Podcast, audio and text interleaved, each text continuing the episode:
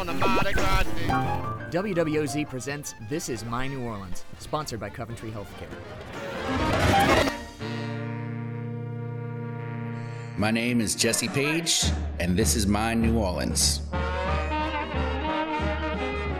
I am the director of operations for the Blue Nile in New Orleans, Louisiana. I really don't leave Frenchmen that much. I live here. You know, I not only run the place, but I also live in the place. This is my house. I live upstairs, yeah. And so people come to my living room to check out Kermit Ruffins. It also means I don't have to go too far from home because I have such great places around me. Uh, you know, Three Muses, our, our new neighbor next door, is fantastic. And we have Yuki across the street when you're talking about restaurants, Adolfo's. I mean, 13 and Monas. You know, those are two great places to go. Uh, they're quick, they're good, they're friendly.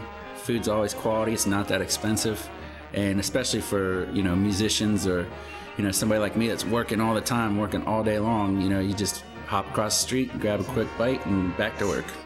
I don't go to the grocery store that much. I just go over and visit my neighbors and eat good food. And a lot of people laugh when i say i need a passport just to cross canal street.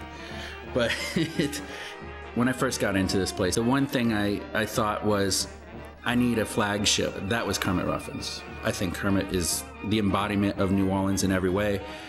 And plus, he's just an incredible person. So, you know, the fact that he's playing here every Friday night from 7 to 10 now, it, it just starts my weekend off right. You know, definitely he embodies the spirit of the Blue Nile. We uh, lost our front door this Mardi Gras.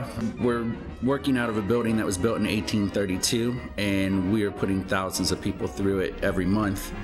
And you know, there's always some Mardi Gras craziness. There's always some some shenanigans going on with some wild people, and the door opening and closing and opening and closing. I mean, that door was probably 30 years old, and now we're gonna have to get another door that will last another 30 years.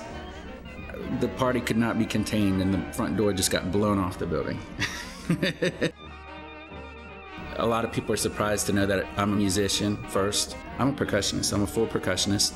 Uh, I was on the album Orleans and Claiborne with Trombone Shorty. Originally, I'm from Ohio. Uh, I've lived in New Orleans for 11 years, and uh, I have no plans of ever leaving.